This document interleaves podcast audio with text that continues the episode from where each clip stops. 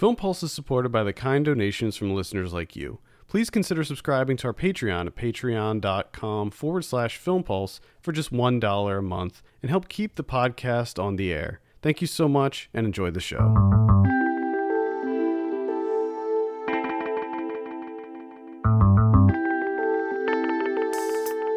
Hello and welcome to the Film Pulse podcast. This is episode number 268. My name is Adam Patterson. Joining me today, the man who never keeps his silence, Kevin Rakestraw. How are you? Pretty good. Not too bad. How you doing? I'm doing pretty well, despite the onslaught of garbage news that keeps coming out. Yeah. So we talked about Harvey Weinstein last week, and boy, I mean, I don't know about your feed, but mine is just nonstop 24/7 Harvey Weinstein, just one thing after another. Well, it's that. This is where it's kind of getting really depressing. It's that. The Harvey Weinstein stuff, Trump being an idiot, yeah, and then just devastation, either like wildfires, the truck bomb in Somalia, Puerto Rico, like it's either sexual assault or death. So since last week, Harvey Weinstein has been. I think we talked about it last week. He was fired. Yeah. That happened early on. But since then, BAFTA dropped him, so he's no longer with BAFTA. He has also been dropped from the Academy, so he won't be involved with that anymore. Like when we first talked about this, this was like at the beginning stages of it. Because I think the only thing that I really read at that point in time was the very first article where it just kind of went over like his kind of bizarre behavior of like, hey, you want to watch me shower, like that kind of thing. But then there's just been this like deluge since then where it's like he just rapes people. Yeah, it just seems he should be in jail. Yeah, it's gotten so much worse since then. I don't know if the Times and the New Yorker article came out at the same time or one before the other, but at the time I didn't know.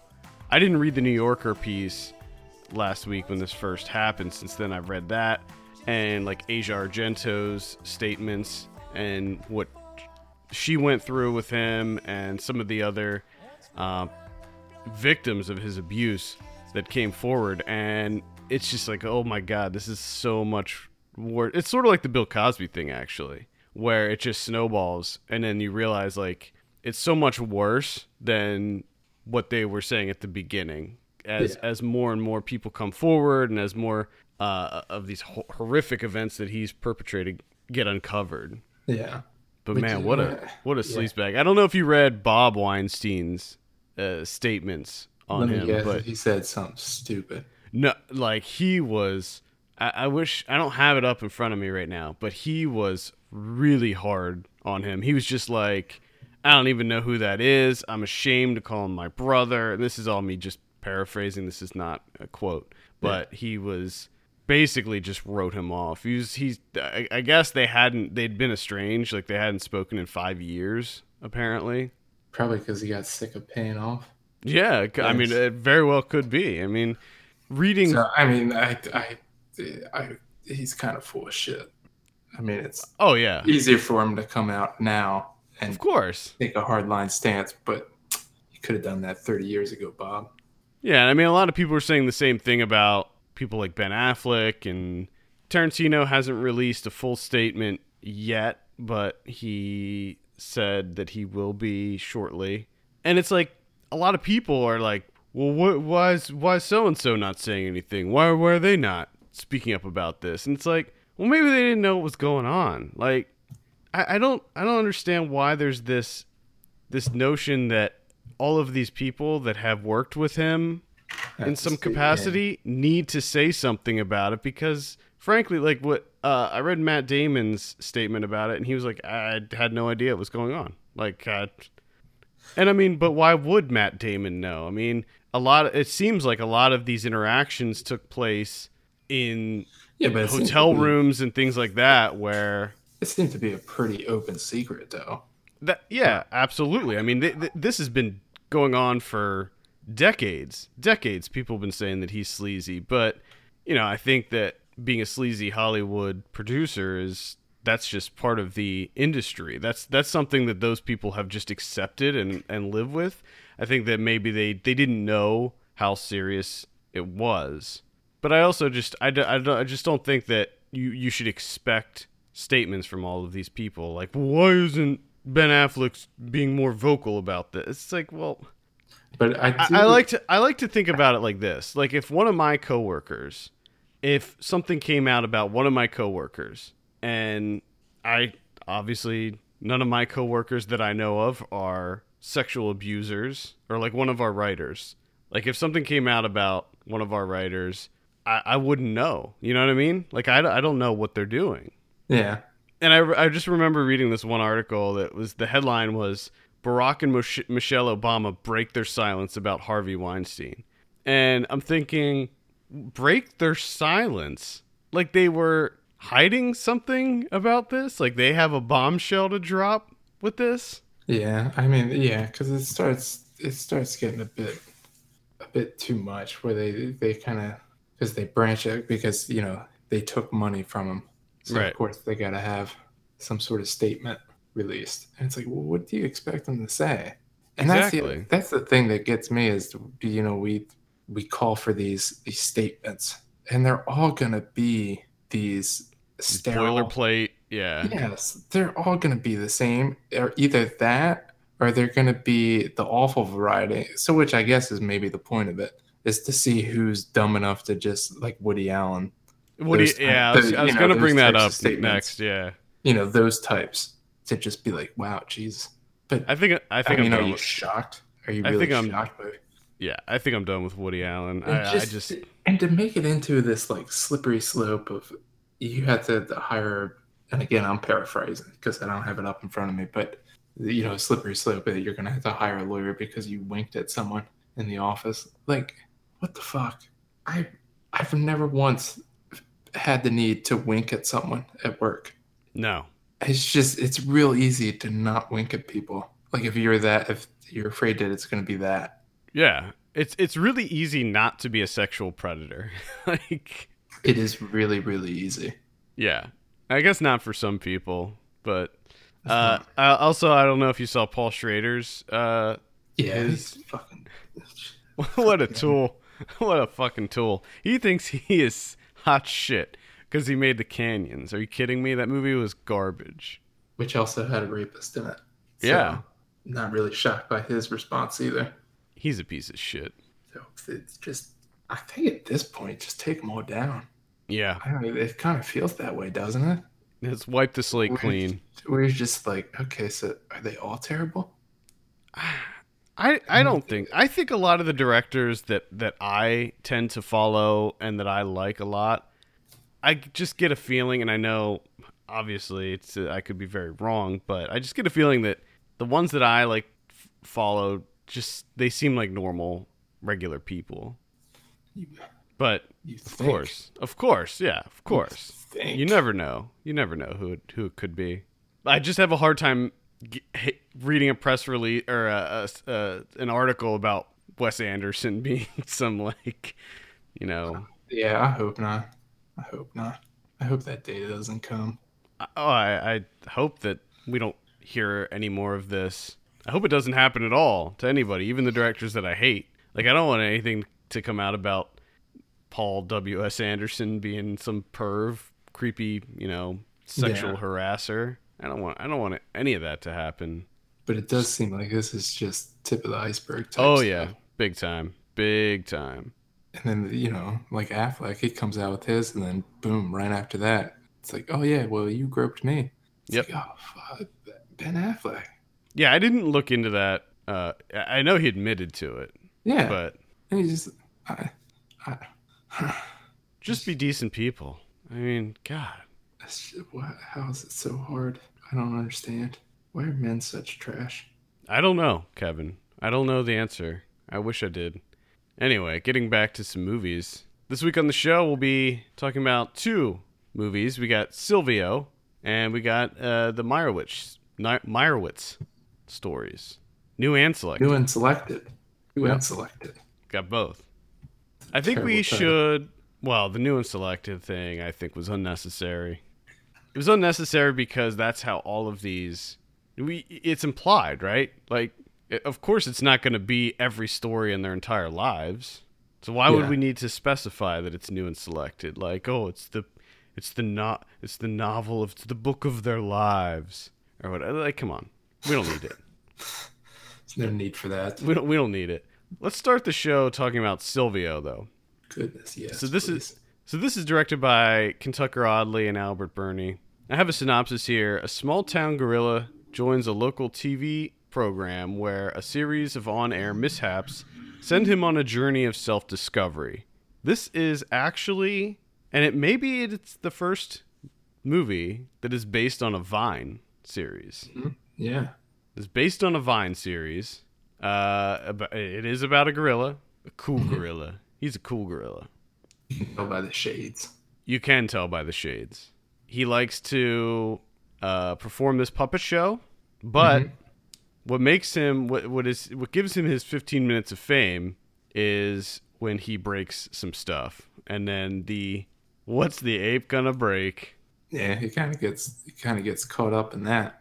So this movie, I didn't know a whole lot. Oh, full disclosure before we start this, this was a Kickstarter. This was successfully funded on a Kickstarter, and I was a backer of this. So I should I should put that out before we do this review. I want to be really transparent when it comes to that stuff, because I do back Kickstarters fairly regularly, and I just want to make sure if we do any kind of reviews that I give that up front as a caveat. So, but Kevin, you did not. So your opinions are real. No. Your opinions are real. Mine are fake. Yours have been bought, paid for.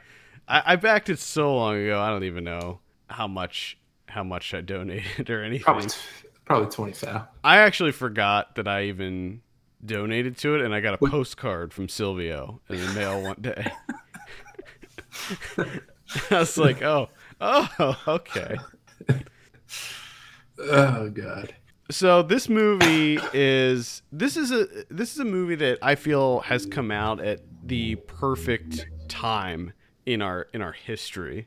I was still feeling depressed about all the shit that's going on in world affairs, and I'm also, being Halloween time, I'm plowing through a whole lot of horror movies.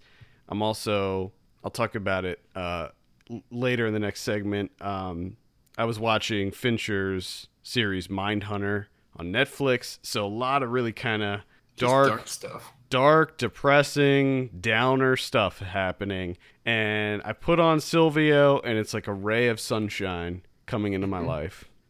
This is a great feel-good movie to sit down and watch in an afternoon and just feel reinvigorated after you watch it. I enjoyed it so much. I enjoyed this movie immensely. It's funny. One of the things that I was surprised about is how well shot this movie is. There's some really great cinematography in this. The use of slow-mo, I was a big fan of. And the movie looks great. Like, I would say that I don't know how much money they got from the Kickstarter, but I would say that all of that is reflected on the screen, because it really looks fantastic. It does look really great. There's some great camera work in there. Some nice lighting too. Yeah, it was a lot more artful than I was, I guess, anticipating going in. You know, you kind of have this expectation that it's a guy in a gorilla suit. All right. That does some puppet shows. So you just expect that it's going to be kind of quirky. Should be a little bit fun. Shouldn't take itself too seriously. Should enjoy myself for, 80 minutes or whatever. But quite surprised that there's a lot more to it than that. And yeah, absolutely. I don't know if I was quite ready for that. I was not prepared. I didn't think going into Silvio that I was like, yeah, this is going to affect me emotionally. Right. It really is surprisingly resonant. Like, I found myself being very heartwarmed by this movie, which was a bit of a surprise. I think the music helped. Yeah, for me, I don't think there's really any aspect of this movie where it's, lacking in any sense. I thought the music was on point. Cinematography looks great. The performances are great. Just the storyline itself, the way it's handled, because it kind of takes itself seriously, but not too much. Right. It teeters on that. Yeah. So well, it just walks that line. There's a semi-serious story that's happening, but there's a lot of kind of absurdist humor in there as well that keeps everything feeling very light. I thought it was tremendously funny too. Yes. There was just a lot of really funny stuff going on in this movie. One of my favorite. This is just one of the things that sticks out to me was the commercial for the lighting store with the orbs. Sconces. I loved orbs. I enjoyed the sconces. I don't know what it is, but sconces just make me laugh. Yeah. Sconces. I was already laughing at the sconces line, and then orbs came right after that, and I was done. You're done. Yeah. Yeah. I mean, going in before because I watched decent amount of Silvio's vines. Yeah, I've seen a bunch of them as well before going in, and I've also seen his Herbert Hurples puppet show, which I absolutely love. Yes, and I didn't know that the Herbert was going to be in this, so that was it's just everything that I wanted. Yeah, it's a movie that doesn't have any right to exist when you think about it. They're Vine videos. They're what? How long are Vine videos? 15 seconds? 12? Yeah, I don't even know. Vine's not even around anymore. Yeah, it doesn't even exist anymore. It's a dead platform. And to take something like that, not make a short film out of it, but make a feature-length film out of it and somehow construct a cohesive narrative while also retaining the voice of those Vines. Like, you have a lot of sort of smaller segments within this movie that you could make that could be a Vine, of like these standalone segments that are the Herbert Hurples or him busting stuff up. Those could be Vines in and of themselves. So you have that from Vine in there. So it's not like it's a completely separate thing that just has Silvio. They were somehow able to translate these things into a story that frankly is satisfying and extremely entertaining. Yeah. I was so surprised. Like, I had a feeling I was going to like it, but I didn't think there was going to be much there. And that's kind of what my expectation going in is I knew I was going to like it because I like Silvio. So I knew that there was at least going to be that. There was a little bit of, should this be here? Should this exist? Is it really going to work for 80 minutes? But like you, I was just completely surprised to have it actually be, entertaining, funny throughout, and time beat kind of affecting, and a little bit sad here and there. Yeah, yeah. It turns out to be this like lovely little film about friendship, which is all pretty much summed up in his little throw pillow on his couch that says friendship isn't a big thing, it's a million little things. And to me, I just, this... Silvio, this movie, does it have any right to be this good? No, but it does. It's I absolutely loved it. Yeah, I did too. I think it was absolutely incredible. I was so surprised and delighted by this movie. I highly recommend checking it out. I think that most people will really enjoy it. I think that once they get past the hurdle of what the hell is this, they're going to find a lot to like with this one. Because I think that, a lot of people, especially people our age, weren't really, like, the whole Vine thing missed them, and they probably they're not aware of who Silvio is or what Silvio's all about, but that's not necessary going into this. Yeah, I think you need to know. I think marketing a movie like this, is going to be tough. Yeah. I don't know how they're really going to market it effectively, but I hope that it gets its audience. I hope it finds its audience, because I could see this easily becoming a cult classic. Do little clips. I mean, you can't do it with Vine anymore. Do it with little GIFs on Twitter or whatever, I guess. Yeah, I mean, I follow Silvio on Twitter, and he posts lots of little things, so clips in the movie. Which, I mean, this is something that I would like to point out too. Out Bernie is hella creative. Oh yeah, this guy is just between this and the Beast Pageant, which was before this, he might be one of my favorites, just creativity wise, imagination wise. Well, not only everything that he does is like, if you go to his Vimeo page, I mean, he has tons of stuff on there.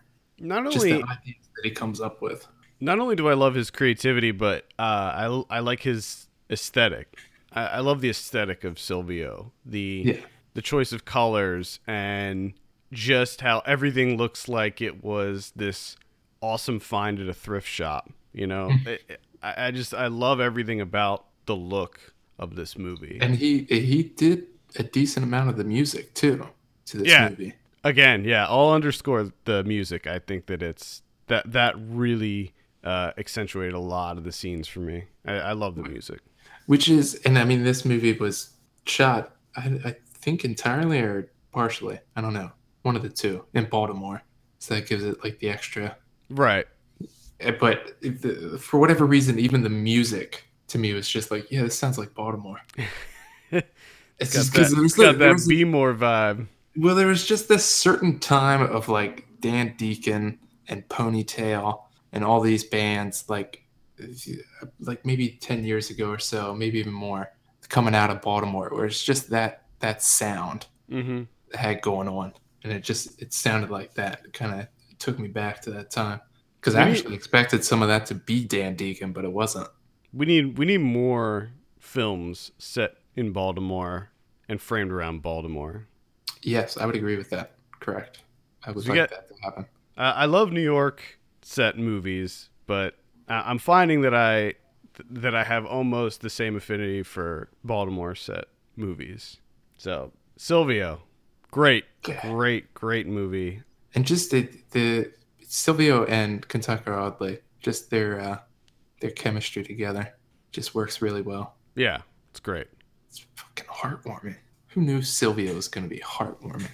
I really didn't. I thought it was going to be just goofy and kind of weird and funny, but I really didn't expect that level of warmth to it. Yeah, like shit ton of warmth in this. That's kind of what I was thinking. I was like, this is going to be stupid fun.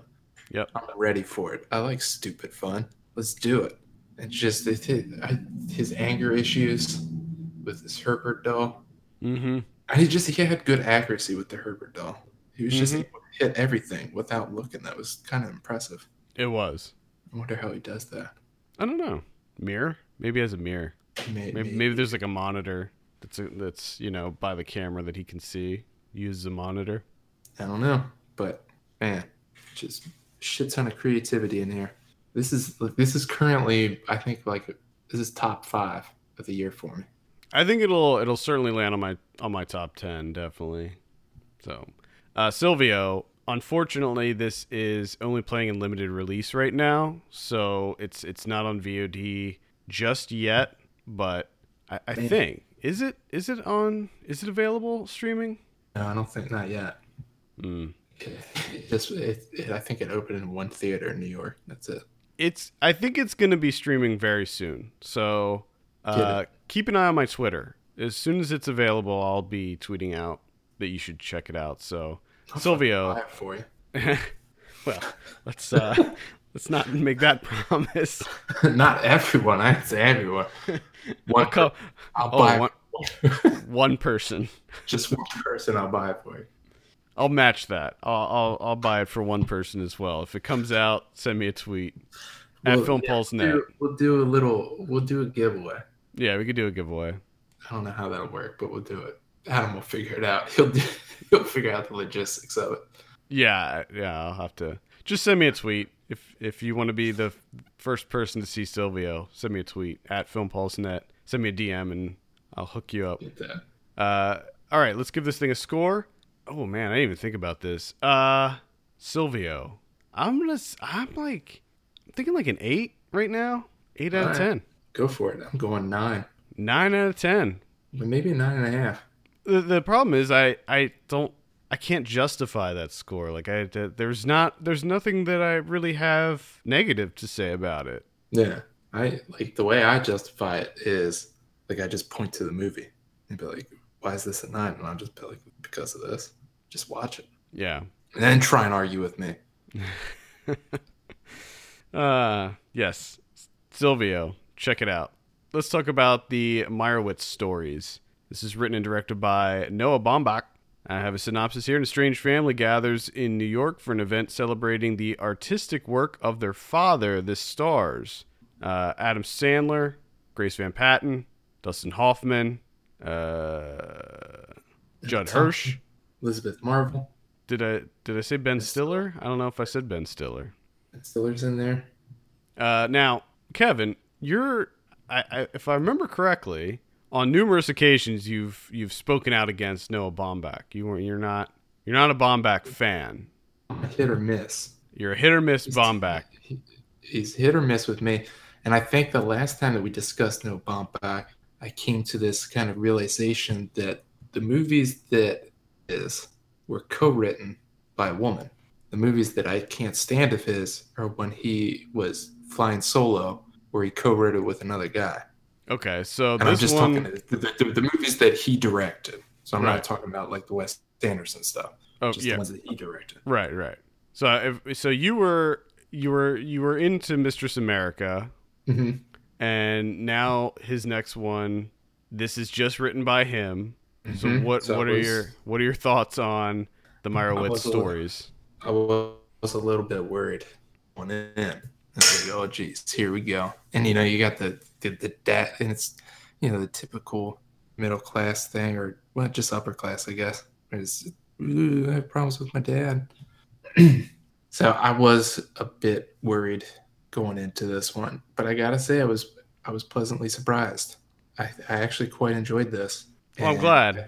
I thought this was pretty mature work for him. I'm glad you enjoyed it, because I had a really good time with this movie, and I was hoping that you felt the same way, because I really enjoyed this movie. And that argument. Well, I was hoping that you got out of it what I did, the same level of enjoyment. It was fun to see Adam Sandler, because I didn't know Adam Sandler was in this. And yeah, he's like one of the main characters. And right off the bat, I'm just like, wait, Adam Sandler? And then that whole, you know, first section of him trying to find a parking spot, and just the way that it's shot and the writing and everything, I was like, okay, I think everything's going to be all right. Yeah. Yeah.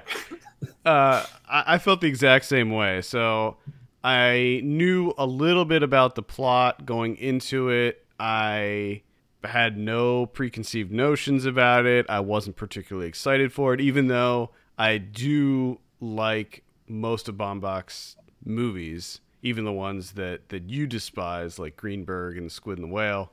I like Greenberg. Oh, you did? I thought that was. I did like Greenberg. No, I like Greenberg. Squid and the Whale sucks. That's a shit movie. So the only one that you really don't like is the Squid and the Whale.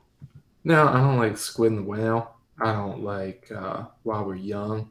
That was awful. Oh, I didn't see that one. Yeah, I missed that one. Kicking and Screaming. That's the first movie. I don't like that one.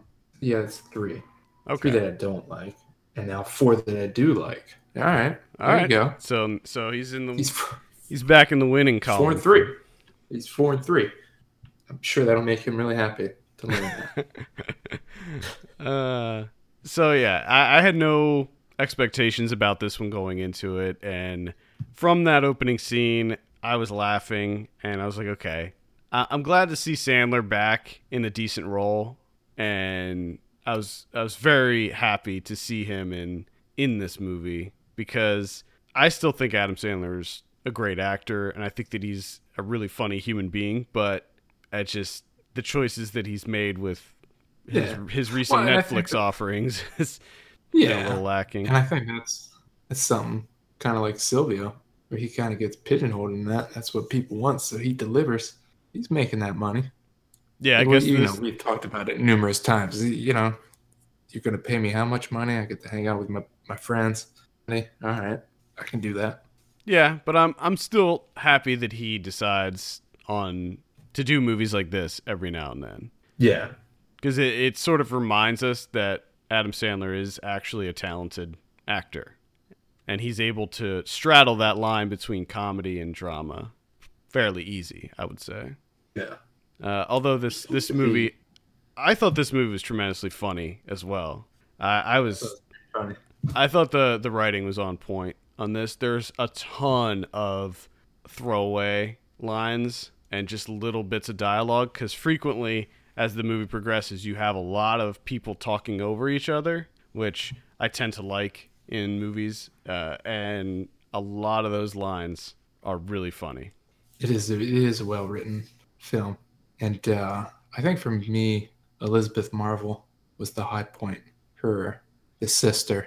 Mm-hmm. I just thought that she was unbelievable. She was so great. And I don't know if this was, well, I'm sure it was a conscious decision, but everything that they're going through, and you have Ben Stiller and Adam Sandler's character just whining and bitching and moaning, and they can't move on with their lives because of their father, played by Dustin Hoffman, and all this stuff. And like, here she is, just no one really interacts with her. She's just going with the flow. She's no one really acknowledges her. Largely silent throughout a lot of the movie. And when they're talking about like the past and you know things, she's never once mentioned. So did she exist as they were growing up? I have no idea. It seems like just everyone ignored her like throughout the entirety of their lives, unless they need her. And you know, she's going through all of this, and she seems to be able to handle it pretty well. One of my favorite lines in the movie comes from her, and it was when Adam Sandler first realized she was at the house, and she goes, "I made cookies, but I stepped in dog shit." And just the way she delivered that line was so funny to me. And just, you know, when they finally like talk to her, and you know, she recounts her story, which and they just, not to interrupt, like, but when the way that they introduced that, where she just randomly is running away, she just runs away, and then they finally, you know, catch up with her, and you know, she tells him and everything, and you know, all this time they've been so laser focused on their own bullshit, which is like, it pales in comparison, like by like tenfold. Because the stuff that they're dealing with is just kind of ridiculous. Like, get the fuck over it. And, you know, she recounts her story, and all they can do is, you know, like, try and hug her. She's just like, I'm going for a smoke. Get away from me. Yeah. I also love the casual way in which she told the story, too. Just her delivery of that story was gold. And then how, you know, everything that transpires, and when she kind of realizes what they did, I guess, in their minds to like even the score or whatever, which again, how ridiculous they are as people, and how she kind of points out that, it, you know, she could smash every car and burn the hospital down and it wouldn't fix anything, which I think was her way of, you know, trying to tell these guys that like, you can't fix this, and they keep trying, and it's so stupid what they're trying to fix. Like, they make such a big deal out of it, these two. If there's one issue I had with the movie, it was that I felt like it was never fully conveyed why they were always bitching and moaning about their lives being so messed up. Like, I just didn't feel like I get it. You keep saying that your dad wasn't there for you and this and that, but I wasn't seeing that. I wasn't feeling that. Yeah, because it seemed like everything else was pretty great. Yeah, I mean, Danny and well, they had issues. I mean, Danny was going through a separation with his wife, and then Ben Stiller's character was also having marital troubles, it seems, as well. So, I mean, there certainly were problems, but the focus of their problems, and maybe this is part of it, they kept projecting those issues onto their dad, Harold. Yeah, well, yeah, and they're so they cling on to this is their daddy issue, which is probably why everything else is falling apart. Get over it. You're like, you know, what, mid-40s, late 40s, 50s? I don't know how old these guys are. Probably mid-40s, maybe. I think at this point in time, you should be over this, especially considering that it just wasn't, I don't know, you know, it just didn't seem like that big of a deal. Right, yeah. That was kind of the sense that I got. But I also was kind of confused by this. You know, they keep kind of, well, Danny Sandler's character kind of keeps pointing to how he does like his dad's work. Dustin Hoffman is a sculptor. He's an artist. He likes his dad's work, and you think it should have been appreciated more. And they're trying to put together this show at Bard College and everything. And I'm just thinking, it seems like you were pretty successful. Like, you have two houses. Right, yeah. Like, you have a piece at the Whitney. Like, it seems like things worked out pretty well. I don't quite understand what the concern is here. It seemed like he did pretty well for himself. Yeah, that was the sense that I got too. Like, often they mention how he never really made it. Like, he's never really made a name for himself, but it was like, he seemed like he's pretty, I mean, he seemed like he had a successful career as a professional artist, which is the feat unto itself. And then on top of that, he was also a teacher at Bard. So it seems to me like he did had a pretty full life and a full career. Yeah. Although maybe that's part of the story. You know? He's just greedy. He's just greedy. He's always jealous. He's never going to be happy with the level of success that he has. Yeah. What'd you think of Hoffman's character?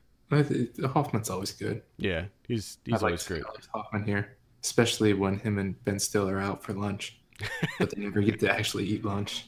I love how they kept cutting. Every time they would cut, they'd be in a new restaurant. I would love that.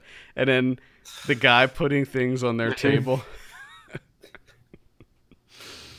And just the way that they film that too, when Ben Stiller is chasing him down, like they have the camera come down and then pan across, and they see the guy, you know, running down the other side of the building, and then Stiller running back to see where Hoffman is, and then just the way they filmed all of that was great. Yeah, I thought the camera work was good in this. I thought the cinematography was decent. There were some fun moments. I liked the fight scene between Sandler and Stiller. I liked how that was shot. This was Robbie Ryan, which I was kind of surprised. Oh, okay. Like the whole way through the film, I was like, damn, I'm really liking this. And I was like, oh, it's Robbie Ryan. He's worked with Baumbach before. Yeah. I enjoyed the visuals on this. They're pretty good. There was a weird editing choice that happened towards the end of the movie where they give us a little bit of Eliza's story, and then they do this fade to black for some reason, and then they fade back in, and it's like a bunch of time has passed. And I really didn't understand why they did that, because they didn't do it in any other moment in the movie, and it felt kind of strange to me. It felt a little out of place. Did you notice that? Yeah. I just figured that it was, again, the women not getting, you know, because these three kind of dominate the world, you know, that little world of the Meyerowitzes. Yeah, I mean, I felt like they didn't spend... But it seems like she's going to break out of it, because that last video is ridiculous. Slap. Just, the Jeed's there. And she's like, that was a great scene, the haircut, where he's like, oh, I can do it, I have scissors. And then the next cut is her with the shorter hair. They have the exact haircut. But it looked absolutely horrible on Jean. I like how she was like, I'm in 5 of them. A lot of funny stuff in this movie. I was laughing throughout almost the whole thing. Yeah, I wish it was just Gene, because I have a feeling that the Gene, like if we did a Gene section, you know, maybe like 30-40 minutes, that Gene section would be much funnier than everyone else. Not to say that this movie isn't funny, right? I just have a feeling that Gene is even funnier, and she needs the limelight. Agreed. We get because I want to know about her little videos that she makes at Xerox. Yeah, yeah. Everyone fucking loves them. We do get to see Adam Sandler going off the handle a few times in this, and that was great. Get to see angry Sandler. Yeah, yeah. They all three seem to have a little bit of anger issues. Oh yeah. Sandler a little bit worse though. I loved the ongoing limp issue and how everybody consistently brought it up. And then how they cut to out of nowhere cut to kind of wrapping that one up. Mm-hmm. Yeah, bringing it to its conclusion. A lot of great editing choices in this. I felt like the use of cuts mid scene were good. It did add a lot. Yeah, I think it did. It heightened the comedy a bit. Yeah, they did it quite frequently, and they would do it like in the middle of dialogue, and I thought it was pretty successful in how they did that. Yeah, overall, I would say that this is definitely worth a look. It's on Netflix, so you can check it out. I'd say it's better than a lot of the Netflix stuff. I'd say this is probably one of the best Netflix movies. I don't know.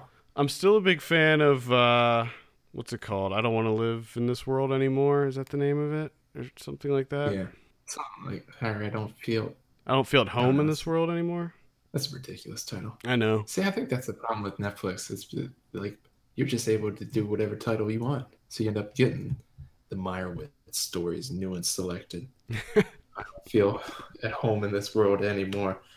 It's just like it's going on Netflix. You can make it whatever title you want. Yeah, just do whatever you want. You're on Netflix. Yeah, I would say that this is definitely one of their best fictional movies. Yeah. So let's give this a score. I think we'll start with you, Kevin. What are you going to give the Meyerowitz stories? Ooh, I'm going to say 7.5, maybe 8. I'm sitting at 7.5, 8 as well.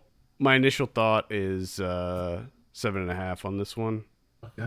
But I really enjoyed it. I mean, talking about it, just I literally just finished it right before we started recording, so this is one of those good weeks. You know, we picked two movies to watch. They're both good. They're both entertaining. Both funny. Yeah. Yep. It was a nice weekend. It was a great weekend for me. Let's use that to segue into our watch list. I saw Brawl in Cell Block 99. Mm-hmm. This is from S. Craig Zoller. This is the guy who did Bone Tomahawk, which both of us were pretty big fans of, if I remember correctly. Mm-hmm. I loved me some Bone Tomahawk. So this is another exploitation film, modern exploitation film. This tackles the prison genre. And I will say that it tackles it in a big and extremely successful way. I pretty much loved this movie. It stars Vince Vaughn as this guy who, down on his luck, he's a tow truck driver, gets laid off, doesn't have any other way to get money, so he decides to work for his buddy, drug running. So he does that for quite a while, makes a lot of money. He is able to move his wife into a nicer house, and they have a baby on the way, and then shit hits the fan. He ends up in prison. Because of what happened, he ended up losing a bunch of drugs for this cartel, and what they do is they kidnap his wife, his pregnant wife, and they say, if you don't kill this guy who's in another prison, then if you don't kill him by this certain time, we're going to get a Korean abortionist to cut off the limbs of your unborn child and mail them to you. Yeah. Jesus Christ. Yeah. This movie is so brutal and so violent. I was shocked at some of the sequences in this movie. I was just like, holy shit. Bone Tomahawk was the same way, where if you remember that movie, it played out like a fun Western, maybe with some horror elements, until the end when you're just like, oh my God, what is going on? And that's sort of how this one plays out as well. It's not very violent. There's some fight scenes that have some brutality to them, but it's pretty tame until towards the end. Then it just ratchets up the level of violence to like turn your head away levels, because it's just so intense. So basically what happens, Vince Vaughn agrees to do this. He's in a medium security prison. He gets a 7-year sentence. And so he's like, okay, well, I got to go over to this maximum security prison. How do I do that? Oh, I'll just beat the shit out of a whole bunch of prison guards all at once. So he ends up in maximum security prison. It's this horrible, almost fantastical place it's run by Don Johnson. And it's like it looks like an old castle or something. And it's just the most horrible place ever. His first night there, they put him in this cell. Or first he has to get transferred to the cell block where the guy is that he has to kill. So he has to beat up some more people to get transferred there, because it's like the worst cell block in the whole prison. Once he gets transferred there, they put this shock belt on him and tell him that he's going to get 25 shocks over the next month, and it'll happen at random times, but it'll definitely be while he's either eating, sleeping, or using the bathroom. So throughout a large section of this movie, Vince Vaughn's just wearing this shock belt and just randomly getting shocked at certain times. When they first throw him into his cell, it has broken glass all over the floor. Like, it's just covered in broken glass. So they shock him whenever he's like standing up so that he falls into the broken glass. It's a crazy movie. I highly recommend it. It's on VOD now. It's called Brawl in Cell Block 99. It's really out there. It's very good. If you liked Bone Tomahawk, this is right up there. There is some comedy in this one, not as much as Bone Tomahawk. However, the dialogue's pretty snappy, just like that one was as well. Right. And again, some of the shit that you see in this movie, you're just like, I've never seen that in a movie before. That is insane.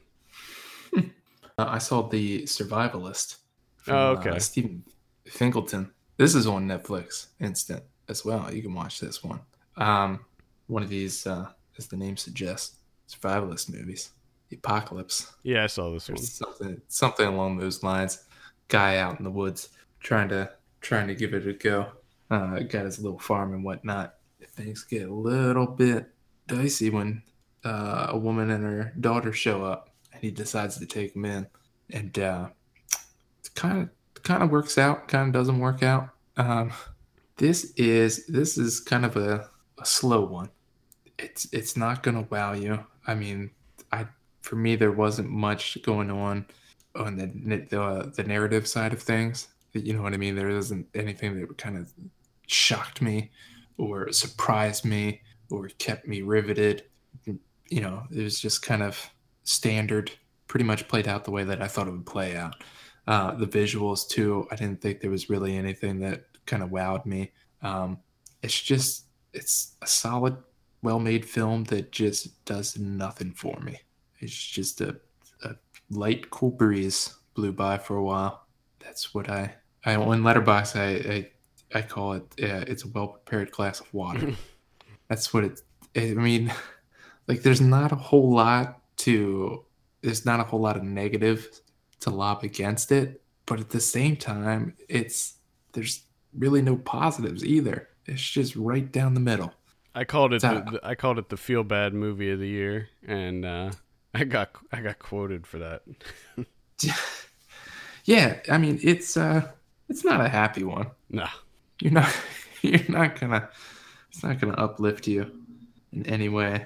I mean, really, the only reason that I would seek this out is if you're really into that, you know, the whole survivalist, surviving the apocalypse type thing. Yeah, I mean, I am into those types of movies.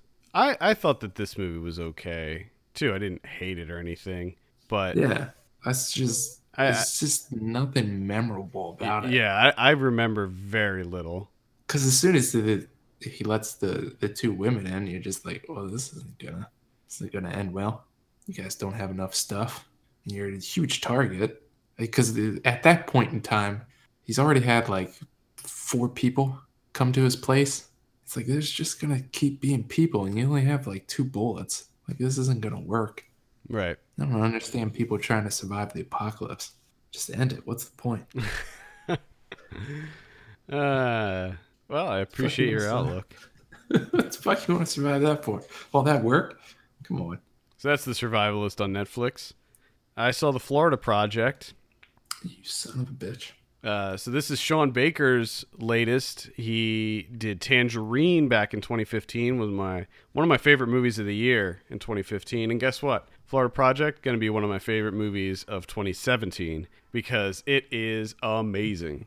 This is the type of movie that is very much tailor fit to my interests. I mean, I loved the setting. It's set in Orlando in sort of rundown area of Orlando, which is actually, if you've been to Orlando, that's most of Orlando.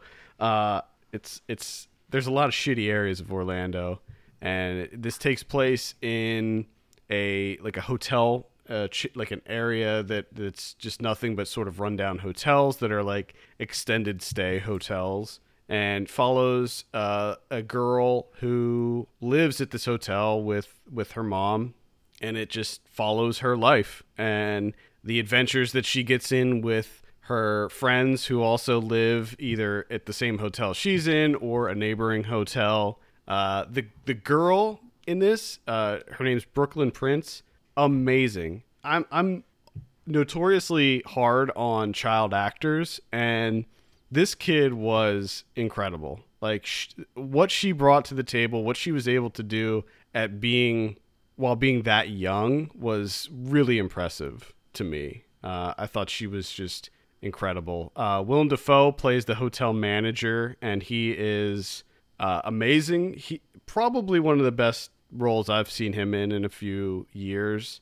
You got some small parts for Caleb Landry Jones in there, and you know what? He's not some kind of strung out druggie in this, but he is kind of sweaty and slightly dirty looking. So I wonder if that's going to come out in every role. He just seems to have this odd like energy to him. Well, this one is definitely the role that he plays is sort of against type in this. So he's like he's pretty much a normal person in this. So I'd say it's slightly against type.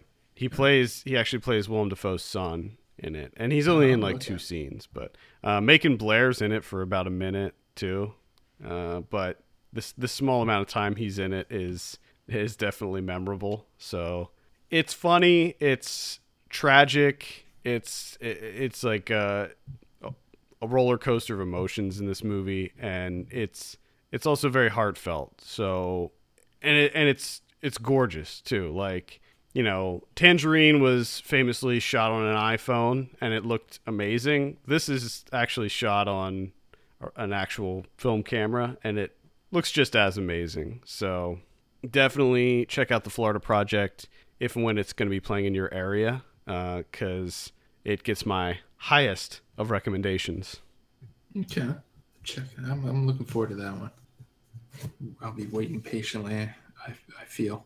I feel like it's going to be a while. I think you'll be able to see it. In the meantime, you'll be able to see it before the end of the year, I think. Probably. That's my hope. But in the meantime, I watched A Dark Song. I remember this by, one.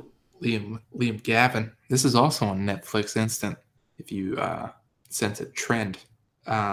This one, too, just completely unmemorable.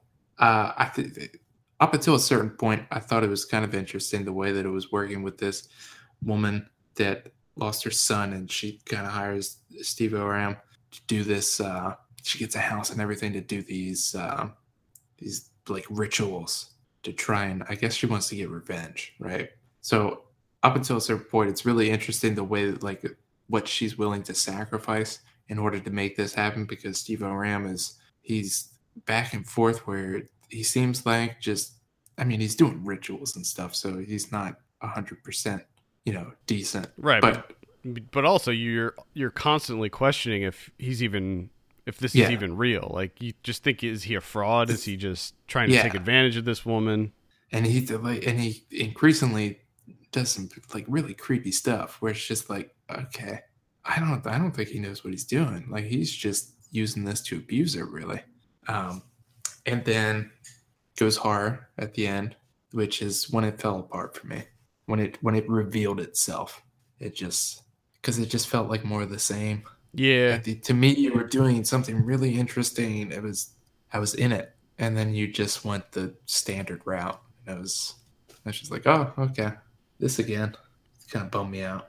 I was more keen on the premise of this one. I thought it was an interesting idea. I did too, and that's what. And then the way that they were kind of going about it, the way that they were executing it. But then, like I said, at a certain point, they just dropped all that stuff, and we're like, let's just do standard fare. We'll do some creepy creatures. Some creepy creatures. Creepy creatures that you've seen 289 times before. Yep. This one looks like he's kind of dead. This one's got some white stuff on him. It's like, cool. This one's got white stuff on him. It looks like someone threw a shit ton of chalk on him. Like, oh boy.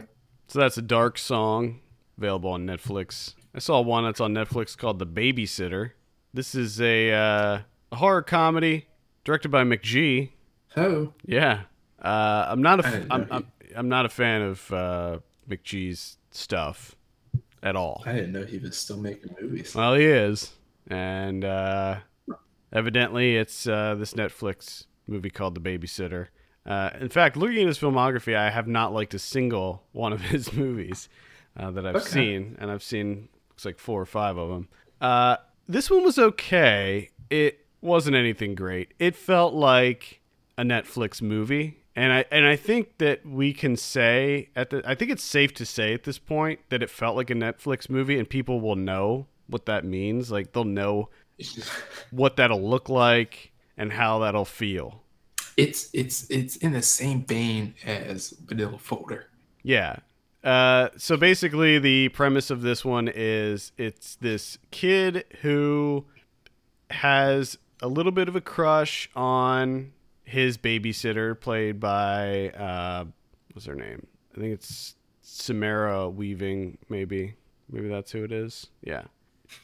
Super hot, like, older babysitter, and he is talking to his neighbor, and his neighbor basically says to him, well, you should see what she's doing after you go to sleep. You should see if, like, she's having a boyfriend over, if they're making out. So you should see what's going on. So he decides to stay up and pretend that he's going to sleep, and he comes to find that his babysitter has a bunch of people over in order to do some sort of satanic ritual in his house.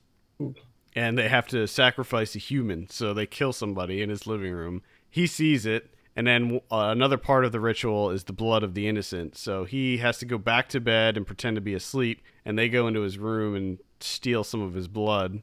But then he wakes up, and they find out that he saw what they did, so they try to kill him. The comedy is not really that funny at all. There's like these silly title cards that constantly pop up that make it try to make it feel like grindhousey, but they don't work at all. So yeah, the comedy definitely didn't really land for me. There's a lot of gore in it, a lot of really crazy gore that looked actually pretty good. So that was on point, but overall it was just pretty much meh. It really was a Manila Folder. It's a bummer. I was surprised by Unfriended. Yeah, Unfriended. I watched Unfriended. It's a pretty fun one. It is. It is. And at least for me, I haven't experienced a movie doing this type of thing, you know, where it's all desktop. So to me, it was original and felt fresh. There's not too many of them. With that in mind, I wasn't sure. You know, I wasn't sure if this has been done before or, you know, maybe this is like the third or fourth film to do this. But either way, with that in mind, right from the outset is I don't know what the formula is. So I have no idea where this is going, where it's going to end up.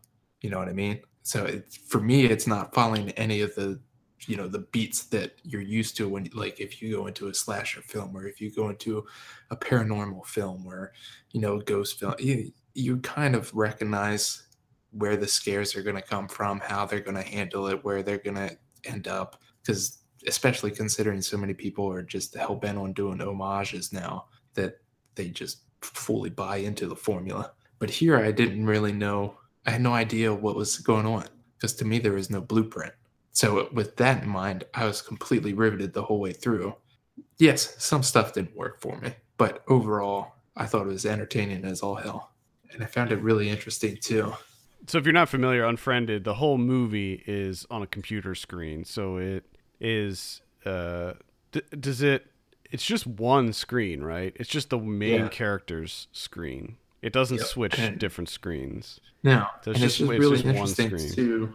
To how they do, you know, like you type a message out and then you delete it and then you type another message out and then you delete it. So you can kind of see like the thought process of where what she wants to say and how she's getting to it. And then like her hovering or like a cursor over something, like, you know what I mean? Like she's not 100% sure if she wants to click on it or not. That's been done before, but there was a short film that came out a few years ago that was like, that wasn't a horror film or anything, but they did the exact same thing. But it's definitely something that hasn't been done a whole lot, and it does work because it's really interesting. It puts you in the mind of this main character who you don't really see. You see their actions on the computer, but it really kind of puts you in their head when they're hovering over things and typing out messages and then deleting them and stuff like that. I think it's an interesting idea. Yeah. And for me, a lot of that movie worked as well. I was glad to see that Terry was in it, old Terror Bear. Yeah. I haven't seen him for a while. Yeah. Unfriended is definitely worth a look, I would say. I saw a movie called Better Watch Out. This is a Christmas horror movie directed by Chris Peckover.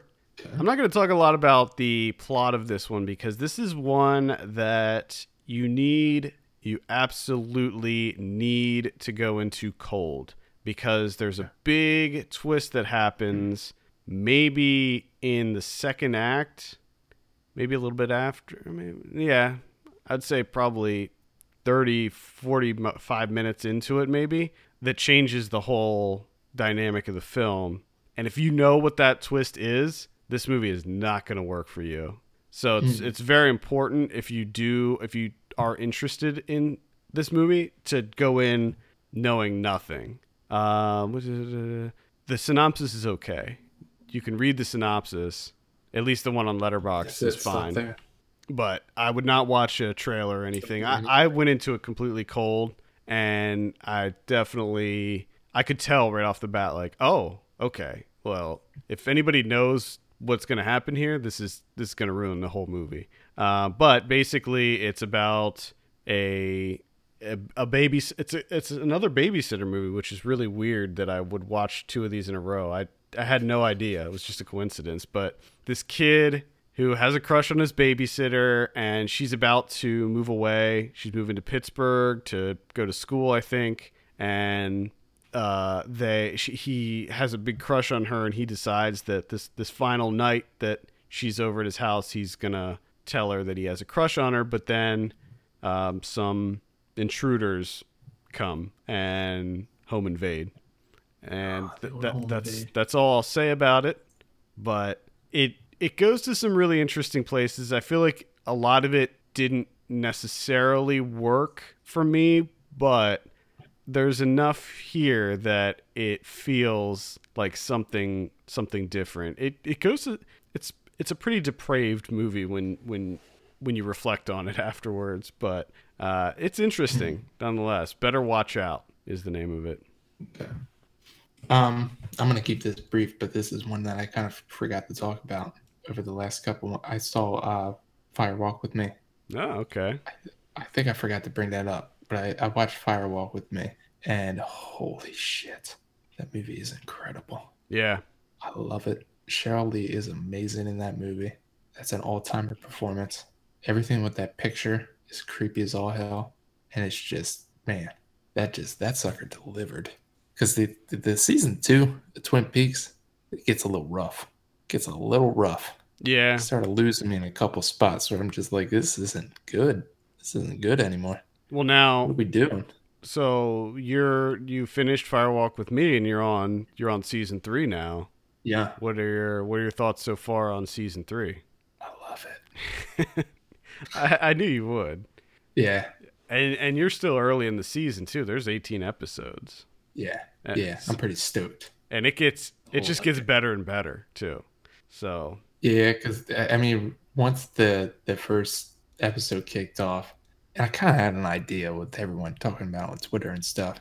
But the nice thing is it doesn't really spoil it. But at the same time, I kind of knew like it seems like it's going to be a little abstract, and I was really happy that there's more of that. Oh, it's like it's almost the whole thing. It's yeah. There's very. If there's any big difference, I mean, the new season 3 is actually very similar in a lot of ways in structure to the other seasons, but the big thing is right from the beginning, it's really out there, and it stays that way throughout the whole season. Yeah, I like that. Definitely. Since we're talking about TV shows, I'll briefly mention I watched Mindhunter on Netflix. This is the David Fincher show about takes place in the 70s. It's about these two FBI agents who are in the criminal psychology, criminal science division. I already forgot the name of the specific department they're in, but they devised this study to basically profile killers, and this is like something new at the time. They didn't really have criminal profiling back then, and they didn't even have the term serial killer back then. So these guys basically were the first to do this study to sort of profile serial killers. In the show, they call them sequence killers. They didn't actually coin the phrase at the time. And it's sort of a procedural where every episode they sort of tackle either a crime, or they will go to a prison and talk to a serial killer. And it's a fascinating show. It's very well scripted, and it looks incredible. It looks exactly like a Fincher movie, where it has that same color palette that he likes to use, where it's like everything is sort of has the color pulled out of it. You know, everything looks very drab and monotone, mm-hmm. but it just works so well. Zodiac comes to mind. Just the color grading on the show it's so good. But I finished the first season. I enjoyed it quite a bit, so I would recommend checking out Mindhunter when you get a chance. Fincher directed like 2 or 3 of the episodes, but they're all good. You already finished it? Yeah, it's like 8 episodes or something. It's not super long. Gotcha. But I binged it, so finished it in like 2 days or yeah. Anything else on your watch list? Nope, I'm done. All right, let's move on and talk about some new releases this week. What do we got? Biggies. We got some biggies here. Geostorm. Oh god. It's the disaster movie. It looks pretty bad. I don't understand this shit. I don't understand these movies. Disaster movies? What the fuck you want to see this for? My dad loves disaster movies. Those are like his guilty pleasure. Mean, I guess like at a certain time they were kind of novel, you know, with the to see the effects and everything, but I think now where Like, it's just an onslaught of actual natural disasters. Right. We don't need it. We don't need the fictional ones. We're dealing with the real life ones at this point. No, thank you. Yeah. No, thank you. I think it looks pretty bad. I'm not interested. We have The Snowman, which also looks very bad. And apparently some reviews are starting to come out that mirror that thought that it's not very good. I'm not really sure. Like, when I first saw the trailer for this, I was like, "Oh, that looks pretty bad." And it's called The Snowman. Are you kidding me? Yeah, but it's got some big people in it, and it's Thomas Alfredson, and it's based on the Joe Nesbo book. So I don't know. I mean, I'll probably still check it out because I kind of like these crime thrillers, but yeah, I don't know, man. Apparently, it's not very good. Val Kilmer. Val Kilmer's in it. Oh, well, I'm definitely seeing it now. Come on. Yeah. We have Tyler Perry's Boo 2, a Medea Halloween.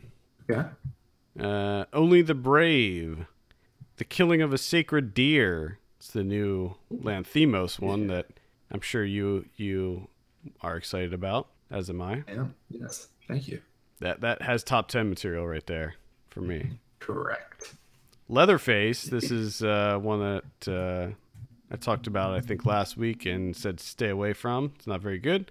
Jungle with Daniel Radcliffe. Okay. I think it's about a guy trapped in the jungle. Good choice on the title there. Mm-hmm. Tragedy Girls. This is one that I'm curious about. It's a horror comedy, I think. All right. We'll have a review for that one up early this week. Wonderstruck. That's the new Todd Haynes. Yeah. I'm actually not really interested in this. I have absolutely no thoughts on it whatsoever. Yeah. BPM, beats per minute. This one I am interested in. I've heard good things. Yeah. This one won a whole lot of awards on the festival circuit. Heard nothing but good things. I saw a trailer for it recently when I saw Florida Project, and I was like, yep, I'm definitely into that one. Count me in. Killing Gunther. This is a comedy with Arnold Schwarzenegger. Yeah. This one has Netflix written all over it, although I don't think it's coming out on Netflix. It wasn't even good enough for Netflix. It's written and directed by Taron Killam. Are you serious? Yeah, it's got a ton of SNL people in it, too. Huh. It's like a not found footage, but mockumentary, where Arnold plays... like the world's top assassin, and Taron Killam plays this other guy who's trying to kill him. Could be worth a couple laughs. Who knows? Jane. This is a documentary about Jane Goodall. Bad Day for the Cut. Not sure what that is. Delt. It's about a blind magician. Right. Never Here. That's also a documentary. Kills on Wheels. This is one that. Yes. I'm really not sure what this is all about, but I'm definitely into it. It's a meaningful action comedy of a wheelchair-bound assassin gang. Yeah. Yeah. It's Assassin Weekend. Yeah, I sent... when the poster for this one came out, I sent it to Ryan. I remember when I first heard about this, I was like, Ryan has to see this. Oh, yeah. I'm going to try to get it for him. Let's see what else we have here. That's it. That's pretty much it. A little bit of a light week. Yeah. Next week. See what we got on VOD. We have Dead Body. This is coming out on the 17th. The Evil That Men Do, which is also the 17th. The 19th, we have Revolt, which is going to be on DirecTV. DirecTV is still a thing, evidently. And then on the 20th, we have Leatherface and Jungle. Okay. I'm sure. I want to meet someone that is like awaiting things to be released on DirecTV. DirecTV exclusive, Revolt. I can't fucking wait until the 19th. Gonna watch Revolt. Starring Lee Pace. Who is it? There's no one besides Lee Pace, probably. Watch his own movie on DirecTV. He only has it because they gave him a free package for them buying that movie. That was part of the deal. You have to give Lee Pace a DirecTV subscription. He got something out of it. This week on Blu-ray, this is for October 17th. We have Samurai Jack, the complete fifth season. That's the new Samurai Jack. Never got into Samurai Jack, but I heard nothing but great things. Get into it either time. I appreciate it and everything, but I just couldn't get into it. Yeah, I've seen a couple episodes. I think the big hurdle for me was I just didn't like the animation. I just wasn't into the animation style. Yeah. I'll do it. Let's see, what else? What is this? Frankenshark has absolutely ridiculous cover. I mean, see if you can find this cover for Frankenshark. It's just a woman in a bikini in like thigh-high water with a net. It's not showing up on. It's not even on IMDb. This isn't real. You're just making this up. This is all. Well, it says the director is Bill Zabub, so I don't know. It's on Blu-ray.com. It looks. I'm not sure what that's all about. Okay. Let's see what else we have. Oh my God! You gotta be kidding me. Oh, you see it? Yes. What? I did not ask the maker to mold me shark from clay. Yep. All right. Mm-hmm. Serenity's getting a 4K release. My Neighbor Totoro is coming out again on Blu-ray. I have a Blu-ray for this. I don't understand why they're putting out another one. You gotta get another one. This is, I don't know why this is coming out. Shout Factory's putting this out, which is really weird, because doesn't Disney own Studio Ghibli now? I think so. But I don't know. I have the Disney release of it, and it's like packed full of features and stuff, so I don't know why this is necessary. Ponyo's coming out too, so I'm not sure. And Kiki's Delivery Service. It looks like G Kids is putting out all of these Ghibli movies. Howl's Moving Castle is coming out. Princess Mononoke, nice. Spirited Away. Love that movie. It's all the biggies. Love them. I fucking love them. Rolling Vengeance from 1987 is coming out. Kino is putting that out. Not sure what it's about, but I'm kind of into it just from the cover. Looks like a giant monster truck with some kind of drill thing on the front. Yeah. Rolling Vengeance. That's pretty much it. Yeah.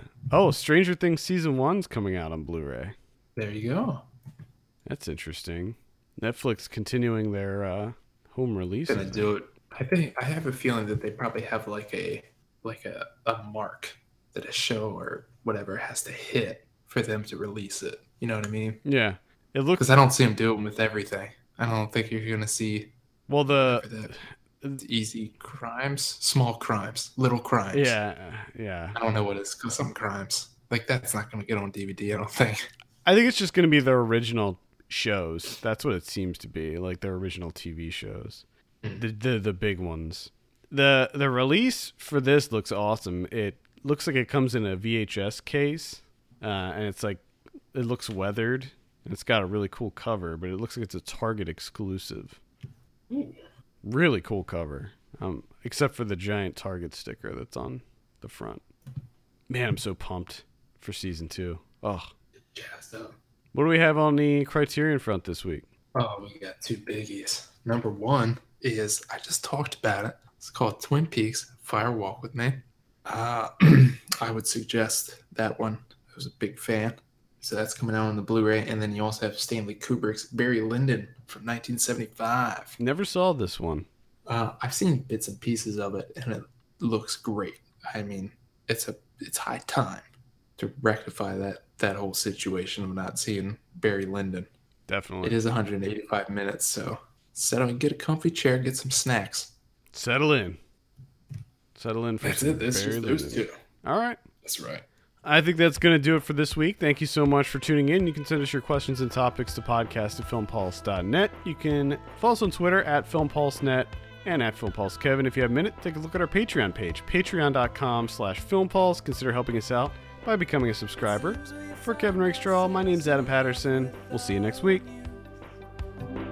Can hardly recognize the stories now, but we know they're true. It seems we want to find ourselves so close.